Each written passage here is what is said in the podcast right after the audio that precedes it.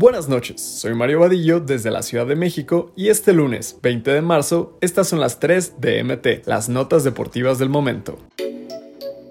Nada que reprocharles. México cae con Japón en la semifinal del Clásico Mundial de Béisbol 5 a 6. La novena nipona se impuso a los mexicanos y jugarán contra Estados Unidos por el título. Con un hit de oro de Murakami, Japón dejó tendido en el terreno a México por 5 a 6 y se clasificó a la final del Clásico Mundial de Béisbol 2023. La novena nipona se medirá este martes en la final al poderoso equipo de Estados Unidos, que el domingo apabulló a Cuba 14 a 2 en la primera semifinal. Los de Benjamín Hill pegaron primero con un espectacular cuadrangular de Luis Urias, con el cual México se adelantó 3 a 0 en el cuarto inning. Randy Arozarena volvió a brillar con una espectacular atrapada que privó a los nipones de volarse la barda. La jugada fue tan grande que incluso Patrick Sandoval le rindió un homenaje celebrando como suele hacerlo el cubano naturalizado mexicano. El Lone Depot Park se enmundeció luego de que Masakata Yoshida emparejara la pizarra en el séptimo episodio con un home run. Verdugo conectó un doblete e impulsó a Randy Arozarena Arena para volver a poner a los aztecas adelante en la pizarra. En el octavo, la novena japonesa se acercó 5 a 4 con un elevado de sacrificio de Hotakata Yamakawa, que impulsó Takumu Nakano. El veterano Giovanni Gallegos entró a lanzar el noveno y el astro Otani le recibió con un doblete al jardín central. Y después vino el doblete decisivo de Murakami para sentenciar el juego.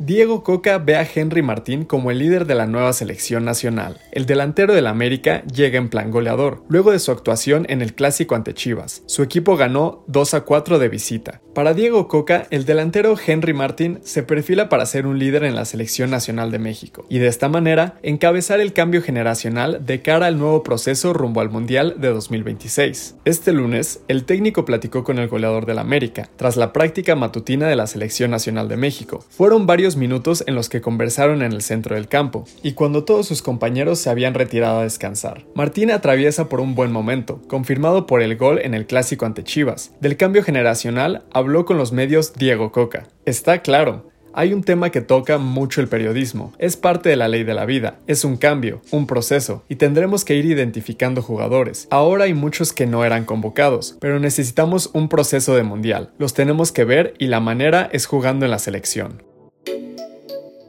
Brian Fernández, exjugador del Necaxa, está desaparecido. Encontraron su auto desvalijado. En Argentina, están preocupados por el paradero del delantero del Colón, de quien no se ha sabido nada en varios días. Recientemente se hizo público que en Argentina están preocupados por el paradero de Brian Fernández, actual jugador de Colón, ya que se encontró su auto de alta gama desvalijado en Alto de Niguera, Santa Fe, pero nadie sabe dónde se encuentra el delantero. Según el diario Le, el atacante de 28 años lleva desaparecido varios días. Una de las versiones dadas por una vecina del lugar señala que el carro estaba desde el domingo por la mañana y que el ocupante lo dejó y se fue con otra persona en una motocicleta, aunque no pudo reconocer si se trataba del mismo jugador. Luego de que pagaran 12 millones de dólares, Brian Fernández dejó al Necaxa para jugar con los Portland Timbers, donde comenzó un programa de rehabilitación para dejar las adicciones, mismo que no cumplió, por lo que rescindieron su contrato y volvió a su país. Tras regresar a Colón, fue castigado debido a que faltó a varios entrenamientos, pero encendió las alarmas en 2020 cuando nadie sabía dónde se encontraba, por lo que las autoridades lo buscaron varios días, hasta que una de sus primas señaló que se encontraba con ella sano y salvo.